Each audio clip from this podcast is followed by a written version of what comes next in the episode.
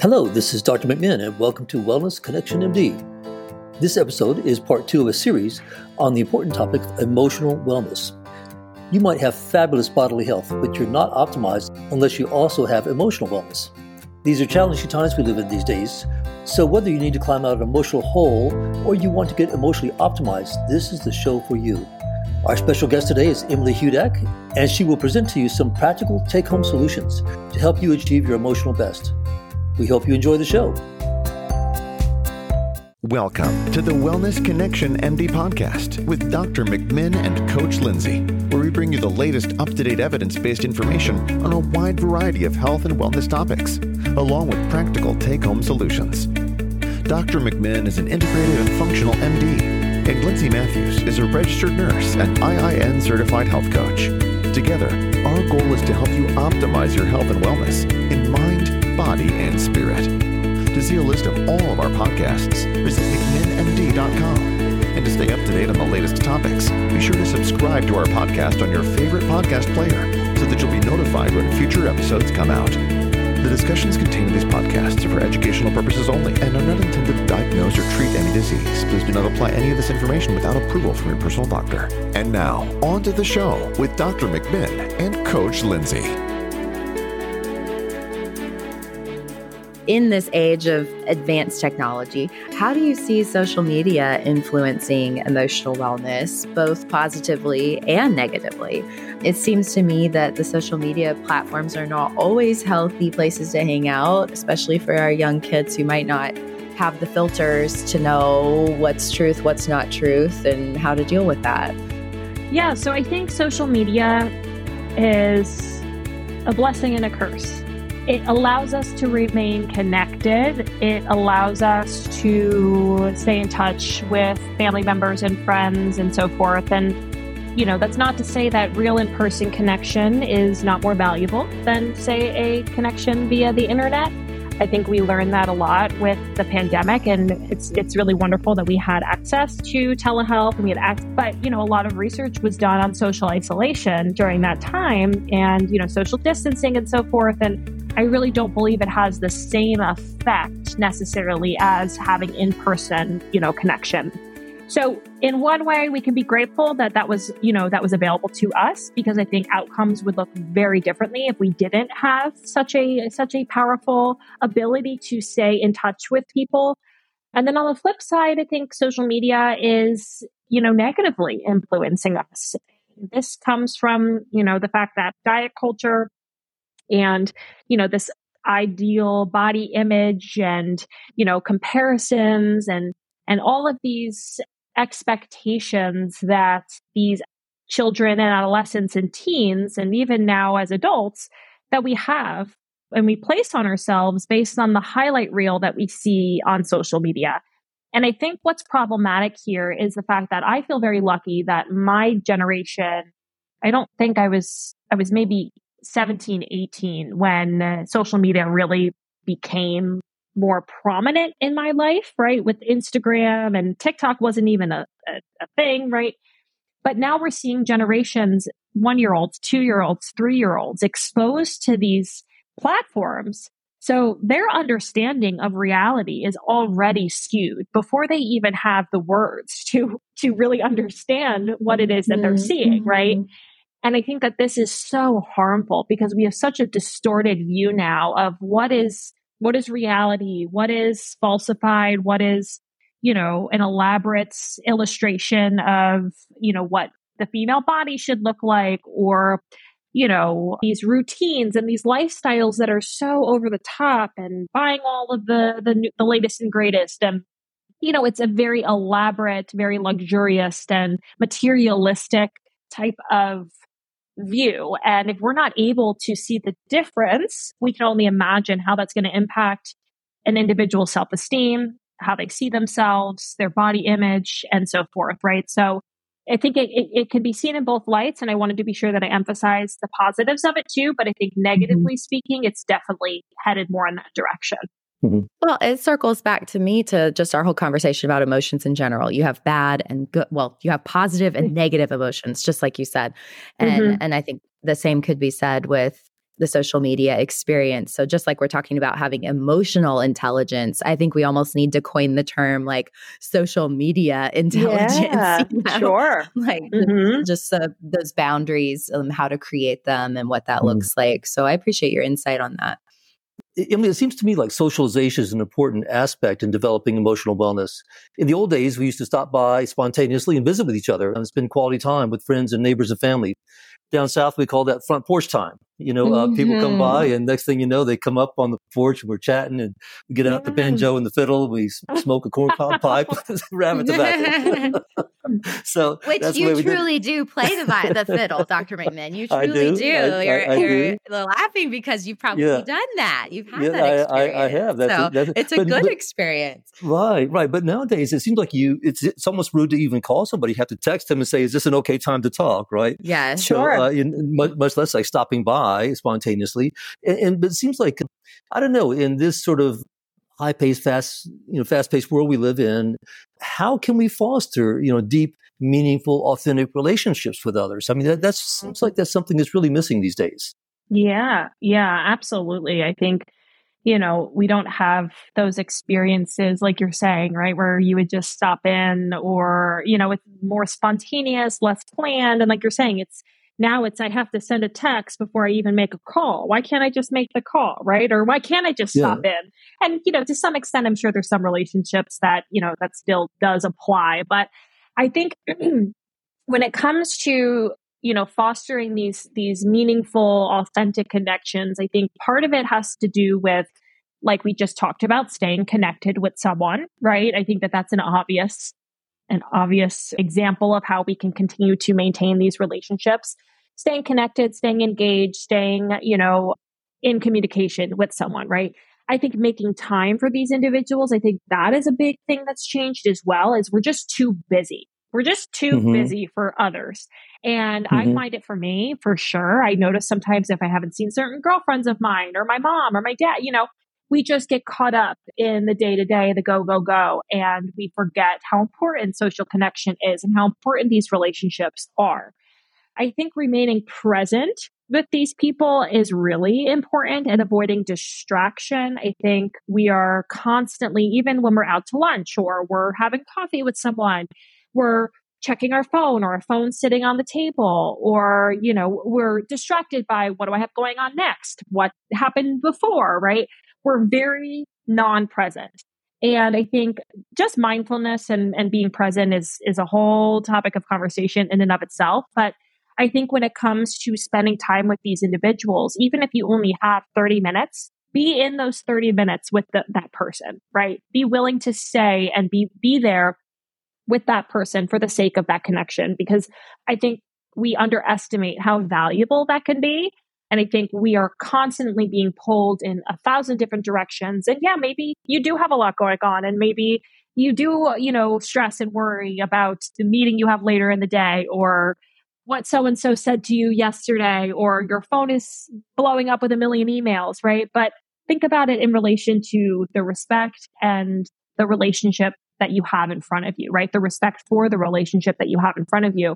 And it might take a little bit extra effort, right, to to mm-hmm. to do this. It might be harder for some to do this. But I think ultimately, if we really want to establish and maintain these relationships in a way that, you know, is long-term, that feels authentic, that's genuine, I think that this is, it, we're, the world is against us in that regard. But I think mm-hmm. we really can foster them still, so long as we're conscious of what needs to what needs to happen in order for them to sustain, for them to maintain. And then I think lastly, just take care of yourself, right? I think mm-hmm. we forget sometimes that investing in ourselves also means investing in those around us. It means investing in our children. It means investing in our children's children by taking care of yourself in a way that's both supportive of mind and body. I think that's one of the best ways to be mm-hmm. authentic to the relationships that you have. Mm-hmm. Mm-hmm. I think Wonderful. that's Thank great. You. I think yeah, that is, yeah. that last bit that you were just talking about talks about a topic that doctor that is near and dear to Doctor McMinn in my heart, which is just loving kindness, loving kindness to ourselves and the people that we're around, and, and just how that impacts everything when it comes sure. to health. It's so foundational. So I think that just highlights how that plays a big role in emotional wellness, how we mirror that loving kindness back on ourselves in the form of self-compassion, self-acceptance, self-forgiveness, self-love.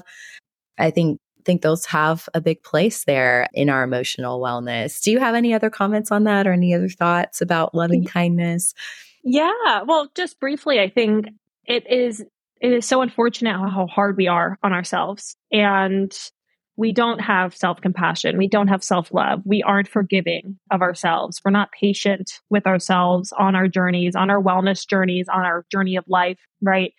And so, you know, while we might consider ourselves perfectionistic or we want to work hard, I think a lot of it has to do with the hustle culture and the toxic productivity and so forth. But just practicing and, and setting forth with each day with the intention of cultivating that self-compassion and self-love and whatnot, it emanates, you know, it, it really does, you know, impact those around you when you're able to show that for yourself inwardly. So I think that that's really all I have to say on that. But I, I, I think it's so important, so, so incredibly important. And like I said before, it does make a huge difference in our relationships and then as a result, our wellness. Yeah. You know, Emily, uh, previously you've kind of touched on this, but I'd like to just uh, talk about it a little bit more. Any particular challenges faced by particular groups of people in relation to emotional wellness, such as women versus men, old versus young, or other sort of cultural or racial breakdown of emotional wellness? Yeah, I think this is definitely not a one-size-fits-all issue, like we had been kind of touching on throughout this whole conversation when it comes to boys and men. I mean, I had an entire class in grad school just on counseling for boys and men because of the fact that statistically speaking, and in terms of how mental health issues present and, and challenges men face versus challenges women face, it's different, right? And it's not going to manifest the same in one person versus another. And it's certainly not going to manifest the same in terms of women versus men. And so I think when it comes to men, I think there's an under-acknowledged prevalence of depression and anxiety in men because men are much less likely to report symptoms or or report struggling, or, you know, even further, they might even be able to identify that they're experiencing depression or anxiety or any other mental health concern for that for that issue, right? So I think in men, it's it's not that it's not there. I think a lot of our research and a lot of our statistics are shown in women, and any statistics that are shown in men are probably underrepresented, right?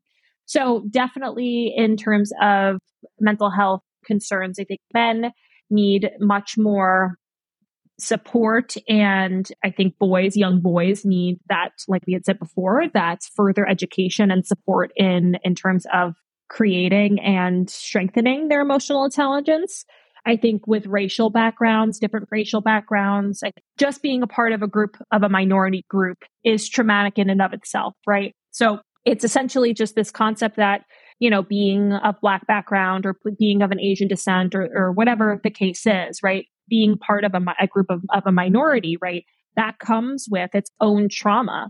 And, you know, these kind of microaggressions that exist that are embedded within our country and our culture and so forth, that plays a big role in our emotional wellness, right? And for those who are maybe female, who are considered, you know, of a minority group and having a different racial background, also, you know, having multiple identities that are considered the minority, that just comes along, that inherently is stressful, inherently has its own kind of traumatic flavor to it because of what we're faced, you know, society-wide.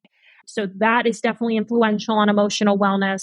Socioeconomic status, for sure, influences emotional wellness, right? This, this changes our access. It changes our ability to, to have, you know, resources when it comes to emotional wellness. And then also young versus old. I think that that plays a huge role as well, right?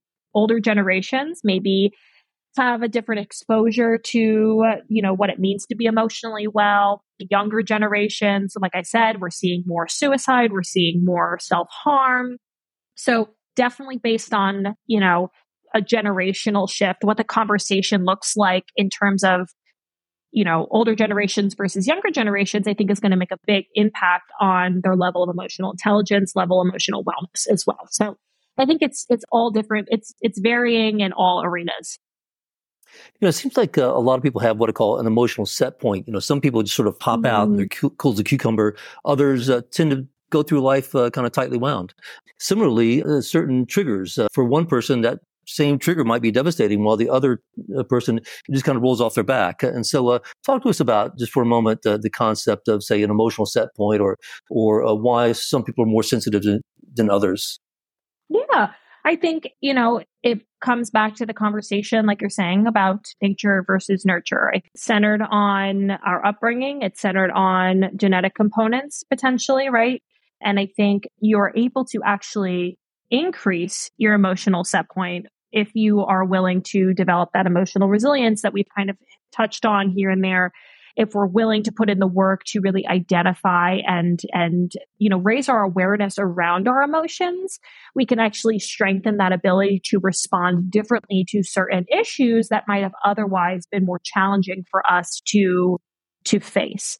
I think that's beautiful, right? That we're able to actually shift and change through neuroplasticity, right? Through, you know, awareness. One author that I really love, her name's Jen Sincero. She wrote the You Are a Badass books, very motivational. And she says, self-awareness is the key to transformation. And that's so true, right? The more that we can identify and understand our emotions and really respond to them in a more constructive way, the better equipped we are at responding to emotional situations that maybe six years ago, eight years ago, ten years ago would have really triggered us and, and caused us a lot of distress. Whereas now, yeah, it can still be, it can still be difficult. It can still be triggering, right? But how we respond to it can also change. And the physiological reaction that takes place within the body can also change too. So I think while there's an emotional set point that might be predetermined by genetic makeup or just by the way that we're, we are born, I think there's a lot of room for growth there as well. So let's kind of talk about what people can do when they are in that ne- the negative emotional funk state. First, what are some of the red flags that we really mm. can be on a lookout for as a friend to those people, or a family worker or a coworker? What might indicate that someone's going into a bad, a negative emotional state that raised sure. a red flag? Yeah, totally. So I think first and foremost, what I would encourage anyone to do is really authentically check in with the people around you, right? And even if someone appears okay, right, quote unquote, okay, it still does not hurt. And it still does not mean that someone isn't still su- struggling, right, and suffering. And I think just asking someone, how are you? Not the, how are you? Oh, I'm good. How are you? Right? The actual legitimate, let's, how, how are things, right? T- talk to me, what's going on, right?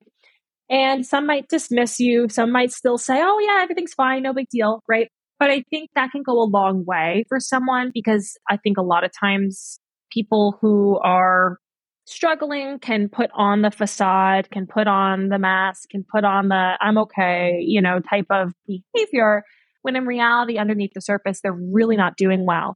And so I think first and foremost, that would be my suggestion, is you willing to invest in the, uh, the people around you in that way, because it could be an opportunity for them to open up and, and ask for help or ask for support. And that could really change their lives.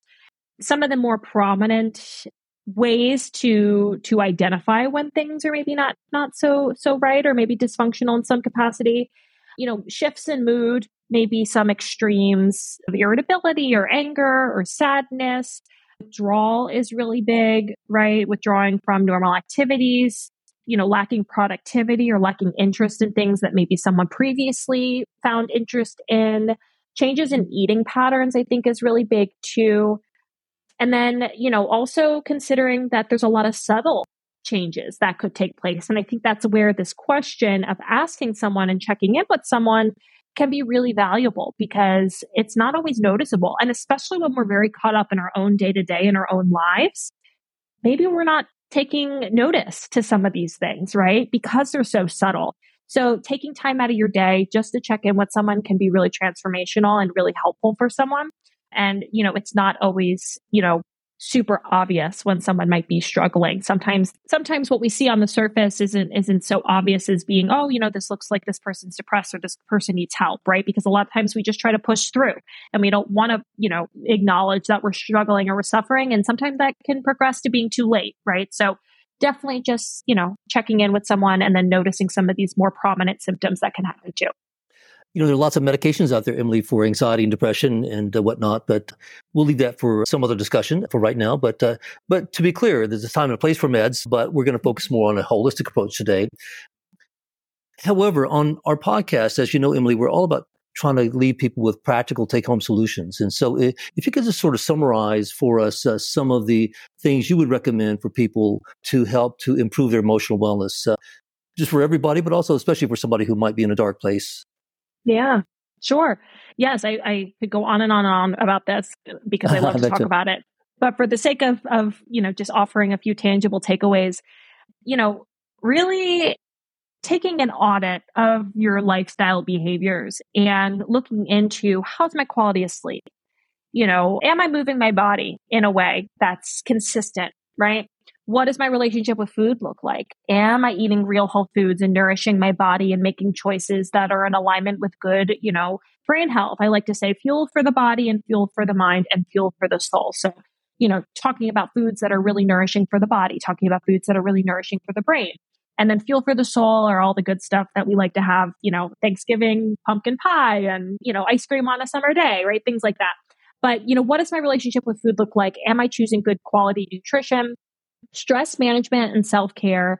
I cannot speak on this enough. I think, you know, really being in tune with how you feel stress, what your experience of stress looks like. Nervous system support and regulation is huge. So integrating things like breath work and meditation, journaling, and, and maybe some of these more woo-woo approaches to health, which can be absolutely transformational for you if you can consistently integrate them on a habitual daily basis.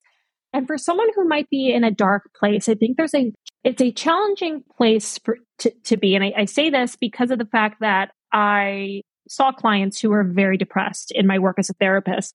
And for me to tell them, eat healthy, right? I'm oversimplifying it, right? For the sake of the example, eat healthy, move your body, get the best quality sleep. For someone who's actually very depressed, who's lacking motivation, who's who feels hopeless, who, you know, barely gets out of bed in the morning, right? It can be really hard to try and advise them in this way when, you know, it's, they're barely eating, right? And then, and they need to, you know, just eat whatever, whatever they may have access to for the sake of that day, right? Because they need to be eating. So when it comes to someone who's in a, in a dark place, or maybe someone who's just getting started, I suggest really starting small, right? Taking time to get outside, even if it means for a minute to get some sunshine, right? That could be one small thing that you do to get that exposure. It helps support a healthy circadian rhythm. You get a dose of vitamin D, right? You get some fresh air. And it's it's not a massive change that's you're requiring yourself to do when maybe emotionally you're just not in a space to do that. And really anyone can do this. Like I said, it's it's definitely helpful for somebody who's in a darker place to to implement. But for the sake of getting started, if it feels overwhelming, taking small bite-sized pieces of maybe the larger goal can really help you implement them a little bit more consistently. Then through the benefit, through the improvement, you're drawn to do more of it, right? You're motivated to, to invest in it more. And that's really what you want, is to build the momentum. So I think, you know, if I'm, I'm going to give tangible strategies, it's, it's, as I mentioned before, around nutrition and, and movement. Getting moving is so important. I actually founded a nonprofit organization a few years back called Move for Mind. And it's all about movement and mental health and how, you know, we need to be, you know, moving our bodies daily to support mental health. And then, you know, incrementally making those changes to really cultivate this, this daily practice that's best supportive of your emotional health and well-being. Hey, Emily, I was out there one day and I was listening to something on the radio, and they're talking about how just listening to bird sounds mm. reduces anxiety. And so just sure. think about if you go for a, a walk, like say yeah. a gratitude walk, okay, you're outside, you're getting sunshine, fresh air, blue skies, whatever. Uh, you're in nature, you're exercising, and you're hearing bird sounds. Wow, Crazy. That's powerful medicine. For yes, just getting outside alone. So, oh, my yeah, goodness. Yeah, yeah, yeah, yeah, yeah. Amazing. So that, that would be good medicine for, for folks, yes. Yeah, and, and, and uh, you know, your your comment about, you know, taking, uh, what how would you phrase it? Taking account of your emotions. I think journaling is a powerful tool for that. Yeah, uh, no, I, I like just that. love journaling totally. for that. Because I think sometimes, you know, we go through our day and we don't really realize what emotions we're having. But if we really stop and we just write it down, force ourselves to write it down, and you can kind of go back and look at it and stuff like that. And But yeah, I think journaling is a really powerful tool. Absolutely. Yeah. Mm-hmm. Yeah. I think journaling is, is one of the most transformational because you're getting to know yourself mm-hmm. on a level that a lot of times we don't mm-hmm. have that, that, you know, yeah. that relationship with ourselves. So totally. Right. Right. And sometimes when you write out those things, you realize what kind of chatter has been mm-hmm. going on inside. And you think, I would probably never say that to someone else, but I'm sure. saying it to myself. You know, I think sometimes when we get down, we can have these repeated loops of negative self-talk and limiting sure. beliefs. So how can we break those loops? Like you were saying, I think, what was your statistic earlier about the percentage of thoughts that are negative versus and the, the, the ones that are subconsciously also? Like talk, talk about that and how we can break the cycle with those sure. negative thoughts. Yeah. Yeah. So eighty percent of our thoughts are negative and ninety percent of them are repetitive. So when we really think about that, the vast majority of what we're thinking a lot of times are on autopilot, right? We're not even recognizing them as being problematic because they are something that we just commonly think, whether it's from our childhood, you know, some sort of belief that it developed over the course of our, our, our childhood and upbringing and so forth, or, you know, beliefs we've developed more recently. And they're mostly negative. They're mostly negative self-talk. They're mostly negative, negative based, right? There's flavors of negativity to them. So when it comes to breaking the loops and overcoming this chatter, once again, we're talking about awareness, right? It's the key to transforming our lives. It's the key to transforming our mental health and really tuning into how powerful our thoughts can be. And something I do with clients and something I did as, as a therapist was we did something called a thought log. And now I, I've actually been doing a similar strategy, a similar activity with my clients as a coach, just with, with you know, different different different techniques associated with it. But a thought log is essentially really tuning into thoughts that are coming up for you, identifying the emotion that's resulting from it. And then what is, how is that changing your behavior, right? How is that driving a certain behavior? And it's really a very microscopic process, which I think it makes it both easy and challenging, right? Because it's like, oh, well, all I have to do is just tune into these thoughts and, and be aware of how they're playing out. But then it's also, like I said, it's very microscopic. So it can happen in the blink of an eye. And we don't even realize, I had this negative thought about my ability to make a lifestyle change. I had this negative thought about my performance at work. And if we're not really tuning in, we're not going to be able to do anything about it. So I think journaling, as we just mentioned, is one of the best ways to start to uncover that for ourselves. In, you know, journaling and over the course of several weeks or several days, and then going back and noticing patterns and noticing things that are standing out to you that are like, wow, this shows up a lot, right? Or this concept or this thought I'm having really makes itself apparent, right? How am I able to maybe look at this and then start to tune into when that thought comes up? And then what we know is that we can respond to it in a way that's more productive. We can reframe it. We can, you know, rewire it a little so that it's maybe not so negative, or, you know, it's, it's, it's all about tuning into the thoughts that are driving the emotions and driving the behaviors and, and replacing them with something that's more productive, maybe more positive. And it's not to say that, you know, you're going from, I'm the worst at my job to I'm the best at my job, right? It's maybe I don't perform as well as I would like, and I'm getting better, right? Or, and I'm working towards improving it. So it's not right. This kind of, you know, unrealistic way of looking at your thoughts where you're suddenly going to say, you know, I'm the greatest person and I do all these things right. It can be a dialectic where it's, you know, I'm working on it, or I'm getting better, or whatever the case may be. So I think ultimately, if we're looking at maybe a, a step one, that would be my suggestion in getting started. And then the process becomes a little bit more organic for you. But at first, it can be a little wonky because you're not really taught how to do this, right? So anything new is going to feel uncomfortable at first. You know, one uh, tool I, I use sometimes is uh, just to, when I catch myself in a negative loop, I try to come to, back to my breath mm. um, and uh, try to sort of be in the present moment when I can. Because uh, we live so, so much of our lives in the past and the future. And if you could be in that present moment and say, gee, right now, things are pretty good. And so uh, yeah. just try to enjoy that and, and be with your breath. Uh, and also, I think sometimes developing mantras uh, mm. can be helpful. Like uh, sure.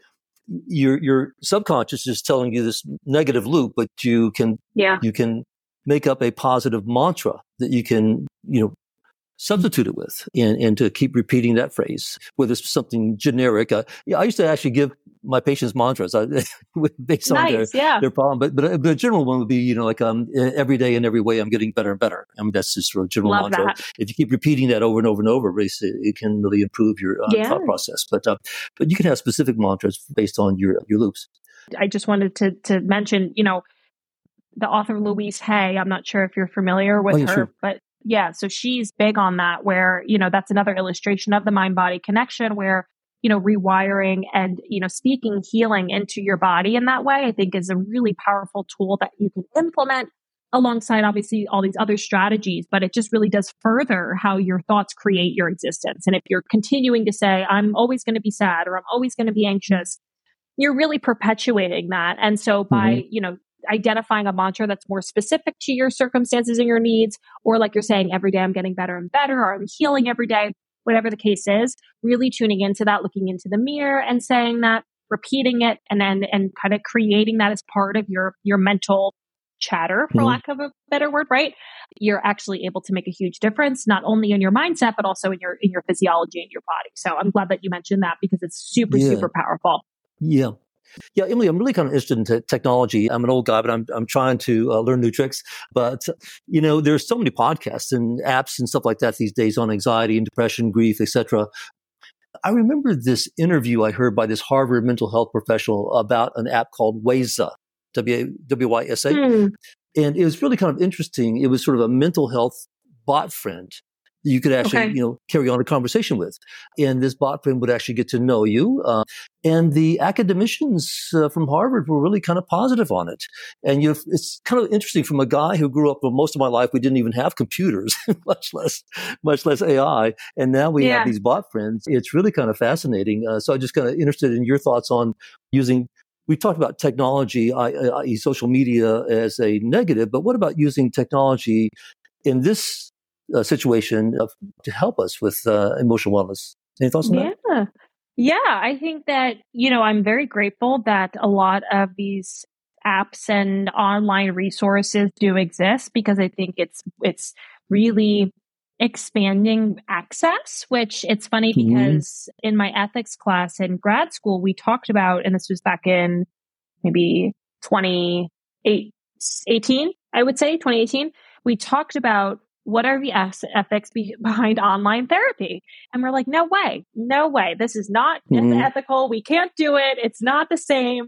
And then fast forward, right, two years. And what did, what did we do? Right. We had no choice. So mm-hmm. I think telehealth, if we're speaking just kind of generally, telehealth is wonderful. I, I'm very grateful that it exists and access now has, has probably quadrupled, right, in terms of, of someone being able to, to, to access help in that way, especially from the comfort of their own home.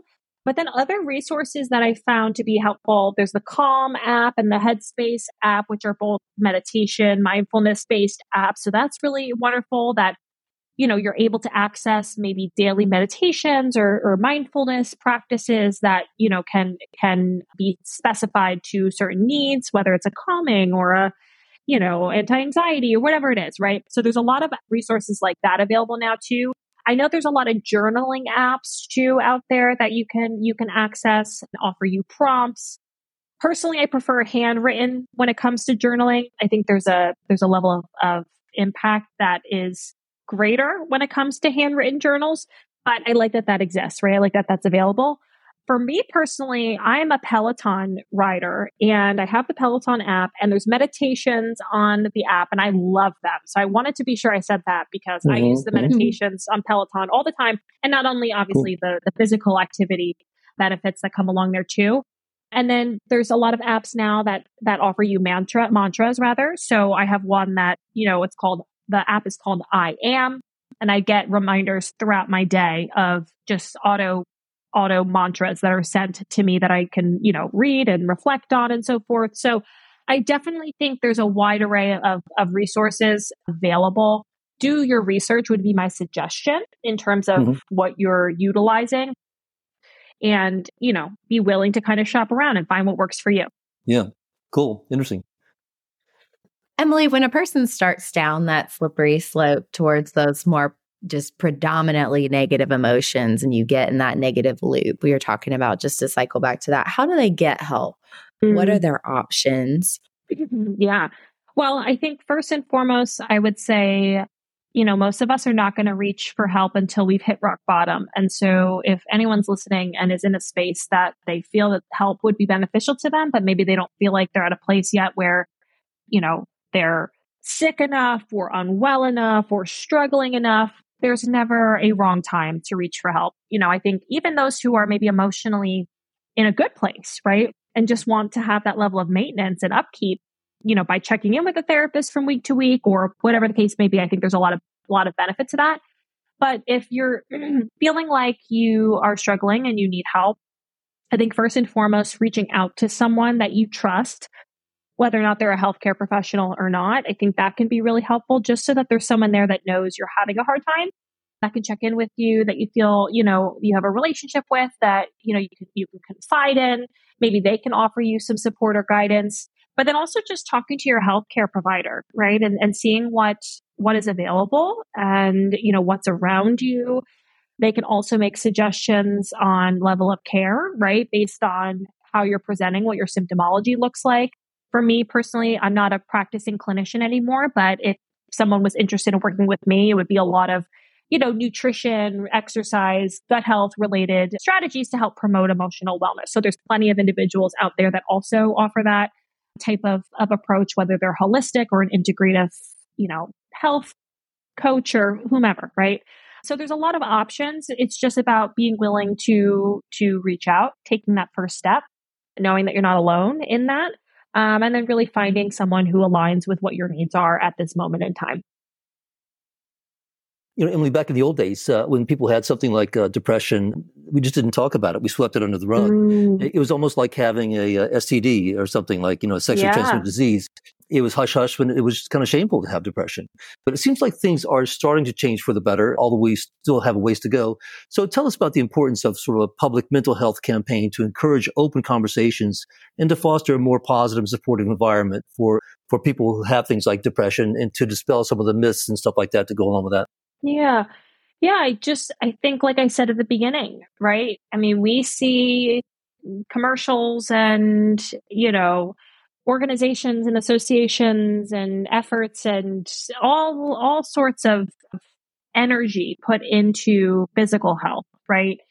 And we need to be doing the same, and we need to be putting forth the amount of investment into our emotional health. And really opening the conversation. And, you know, we hear break the stick, you know, that's, that's kind of the, the tagline associated with mental health and, you know, the National Association of Mental Health and, and mental illness and so forth. Right. But I think really being willing to put forth the energy into this epidemic that does exist is the only way that we're going to societally dismantle these stigmas that do exist around mental health. And I'm grateful that you shared that about, you know, depression kind of being likened to an S T D, because that just goes to show that we have progressed, right? Because we certainly mm-hmm. don't have that same, that same shame that's associated with it, right. But it's a willingness to step forward on an individual level, on a societal level, to really start to normalize the presence of these issues, and then also call to question and start to, you know, discuss prevention. And what are we doing that's causing such a widespread increase in depression and anxiety? And, and that's a whole, that's a topic for a whole nother time, right? But, you know, really exploring, why is this happening? What can we do about it? And where are the resources that are necessary to help anyone who needs it? I think access is a really big issue there too. It's a lot of, you know, a lot of money. Mm-hmm. And, you know, we're, we don't have enough healthcare providers to go around. So that would be my, that would be my, uh, my encouragement for us to, to step forward nice. in a different way. Yeah. You know, there's just so, this topic is so expansive. I feel like we're just kind of like touching on the tip of the iceberg, and there's a lot under the surface to really explore. There's so much we could go into, like the microbiome, just for instance, and the gut-brain connection, how neurotransmitters are made there in the guts, how so many of them are, and how that affects mood. And also then just talking about supplementation and herbs that can affect emotional wellness. But in the interest of time, we'll have to save that discussion for another time. In the meantime, Emily, are there any final important pearls of wisdom that you just really want people to take away from listening today? Yeah. Yeah. I think, you know, I really want to emphasize how important it is for us to take care of ourselves every day in both a physical and emotional capacity. And we can do that through the foods that we're eating, through the lifestyles that we're leading. And so if I were to suggest to anyone how they can get started here, it would just be to look at these components of their day, their daily habits, and, you know, be willing to address those if you want to feel better, improve your quality of life. And then also, you know, really sh- emphasizing that there is help for anyone who needs it, right? There is help in all different capacities for anyone out there that needs support in, in any way. And I think, you know, just being willing to communicate and step forward and ask for that help is, is really the hardest part, right? But there's so much available to us. And, you know, it's important that you're, you're taking that time to be honest with yourself when you do need help and doing it for the sake of, like we said before, right? Investing in yourself. You're doing that for the sake of your relationships, for the sake of your workplace, for the sake of your children, your, your siblings, your, your, you know, parents, and, and, and so on. And, you know, it's really about not only taking care of yourself physically, because you would immediately go to the doctor if there was an issue with you physically, but also being willing to take care of you emotionally. You know, uh, Emily, one last thing before we wind down on the podcast, just to sort of make this personal in a way. Let me ask the two of you, if there are any particular times in your lives that you would like to share with us where emotional challenges played a major role in your life. And I'll be the first one here to be vulnerable in this issue. I'm thinking about a few years ago when my mom and dad both passed away unexpectedly within a few months of each other after about sixty-five years of marriage. The family farm was uh, our, our home, and it had been our anchor for all our lives. And so without them, it seemed like I was just sort of a ship without a rudder or an anchor. And I must admit, it kind of shook me up a bit. And it took me a while to kind of find my safe harbor. Fortunately, I had a wonderful support system that helped me through it, especially my brother, my sister, my wonderful wife, Cheryl. And so that's sort of my story about, you know, a, an example of an emotional shipwreck that I got through. What about y'all? Anything comes comes to mind you'd like to share? And, and by the way, in this day and age of HIPAA, you're both welcome to decline to answer the question. Well, I can go first. You know, I've, we've, I've talked about this on the podcast before, but I think probably a really low point in my journey so far was when my husband got sick about five or six years ago. And we didn't know what was going on. You listeners, you can reference back. I, I don't know the podcast number, but it's the one on dysautonomia.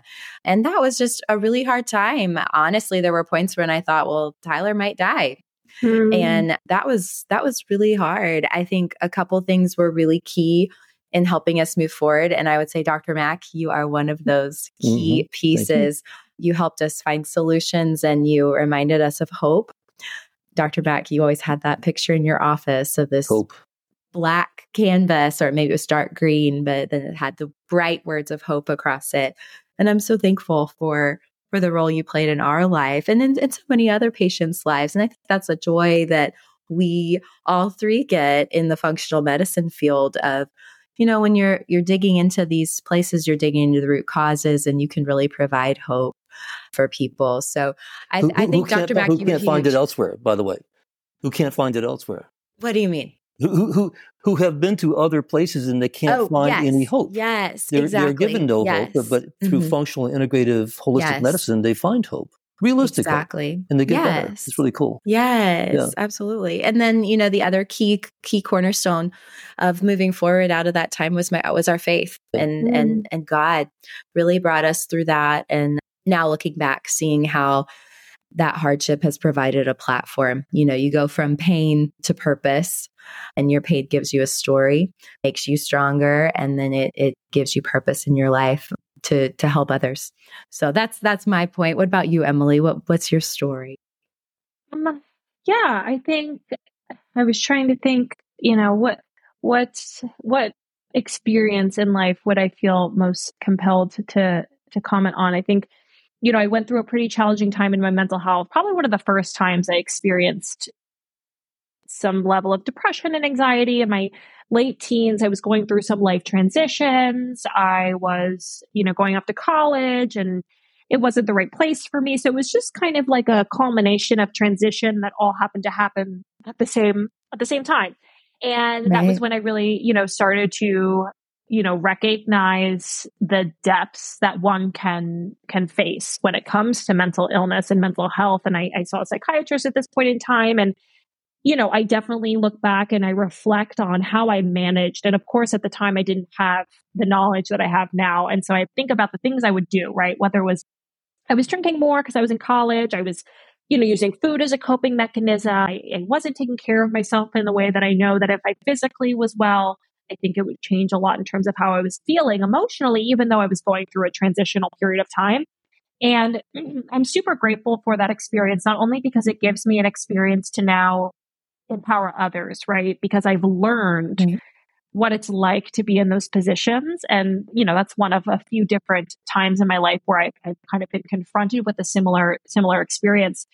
But really, social support during that time was the best thing, the best, best thing. I am such a talker, if you if you hadn't noticed, and especially when I'm navigating issues, I am I'm my girlfriends probably are sick of me, right? Because I, I just like to talk about it. I just want to go over it again and again. And so it was really during that time, even though I was in a dark time, you know, I was able to turn to people that cared about me. I was getting help in some form to some extent. And, you know, I made my way out of it. And I think that that gives me, that gives me the faith and the hope that no matter what I go through, I can get through it, because that experience was so challenging. But at eighteen, nineteen years old, right, it can often feel like, oh, this is my life. This is how I'm going to live. And, and there's no hope. And, and I think that's where a lot of people sit and they, and they feel like they're going to stay there forever.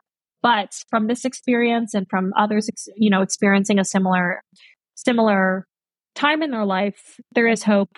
There is something coming. There is a light at the end of the tunnel, even if it's a very dark place that you're in. And I hope that, you know, you, you keep that in mind and remember that, you know, how important it is for us to, to, to hold on to that. Because I think that's where a lot of turmoil exists. And then, you know, things can happen that we can't undo. So I just want to, you know, share that, that there's hope and, and a light, you know. Well, thank you both for being vulnerable and sharing. I appreciate it. Mm-hmm. And, I, and thank you, Doctor McMinn, for sharing your story too, yeah, about yeah, the farm yeah. and your parents. Yeah. And we all have um, stories. Yes. And Emily, we're so grateful you could be on the podcast with us today to share your knowledge, your wisdom, your experiences with us on this really important topic. It was great to get to know you a little bit yeah. today. And we just hope to have you back too in future episodes to talk about some of those things we just couldn't get around to. This ended up being a nice long podcast yeah, for yeah. you listeners out there. So thanks for hanging in with us. In the meantime, please tell our listeners how we how they can get in touch with you, or if they want to see the resources that you could provide them. Tell us about that. Sure. Yeah, absolutely. Thank you so much for that, Lindsay. Um, I can be reached on my website, w w w dot whole with emily dot com. And I also am very active on social media. So my Instagram is at underscore whole with Emily if anyone wants to connect with me on there. And I can also share, you know, my email if that's if that's relevant to it, or if you want to just list that, you know, just if anyone is interested in connecting or has feedback or thoughts or questions about anything, I'm happy to to connect with you in that way as well. Will you say your website again, Emily? Um, it's yeah. w w w dot whole with emily dot com. And we'll have all of Emily's contact information, the website address, social media platforms, all that stuff listed on the website. You'll find that uh, all on my homepage uh, uh, under the banner Helpful Links. And that's at mcminn m d dot com, by the way. That should do it. Please check out her stuff. It's really first rate. I've looked at it myself, and it makes me feel like I need to up my game because Emily's stuff is so good. So, uh, so please, please check it out. Mm-hmm. We'll also have a brief bio of you, Emily, and a picture of you under our guest biographies so that you can get to know her a bit better as well. We'll have some other resources on the subject of well emotional wellness that Emily recommended, and we'll list for that for you listeners on our website, mcminn m d dot com. And by the way, just last month, we started a, a blog, a, kind of a companion blog to the podcast, and it's simply called Wellness M D Blog. And uh, you can also find that on uh, mcminn m d dot com. Just look at the headings at the top of the page, and you'll see one called uh, Wellness M D Blog. I'll also put a link to that blog in the show notes for you as well. Well, that'll about do it for this episode of Wellness Connection M D. Thank you for joining us. We hope that we are able to share something today that was helpful to you listeners. But uh, do take a moment to rate us on iTunes. These reviews really do make a difference for us. Thanks so much, Emily, for joining us today again. And it was so much fun to pick your brain on this important topic of emotional wellness. Thank you so much to both of you. It has been such a pleasure having this conversation. It's so important. It's so needed. And I'm hopeful that, you know, it touches your audience in a way that empowers them and encourages them to take a look at their own emotional wellness. And, you mm-hmm. know, they, they feel excited to invest in it today. Mm-hmm. And now, Coach Lindsay, can you leave us with a final Coach Lindsay pearl of wisdom? Thanks, Doctor Mack. You know, I'm going to circle back to what Emily said about taking that audit. Listeners, take that audit of your life. Look at your habits. Look and look at what things are serving you and what's not serving you. What's moving in the direction that you want and what's not, and expand on the things that are, retract on the things that aren't.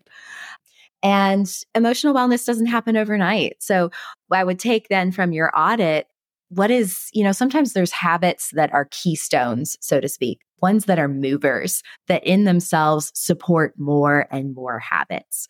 So think about what could be your keystone. Maybe it's exercise, maybe it's journaling, but think about that keystone concept and audit, listeners. That's my pearl today, Doctor Mack. Oh, that's a good mm-hmm. one. You know, I think uh, getting to a better place starts with um, awareness, right? Yeah. And that's what the audit will help you do, is to become aware. Uh, you'll you'll find an illustration of that on the website, on this uh, one called The Arch of Wellness. So anyway, uh, that should do it. Uh, thank you so much for listening. This is Doctor McMinn. And this is Coach Lindsay. Take care and be well.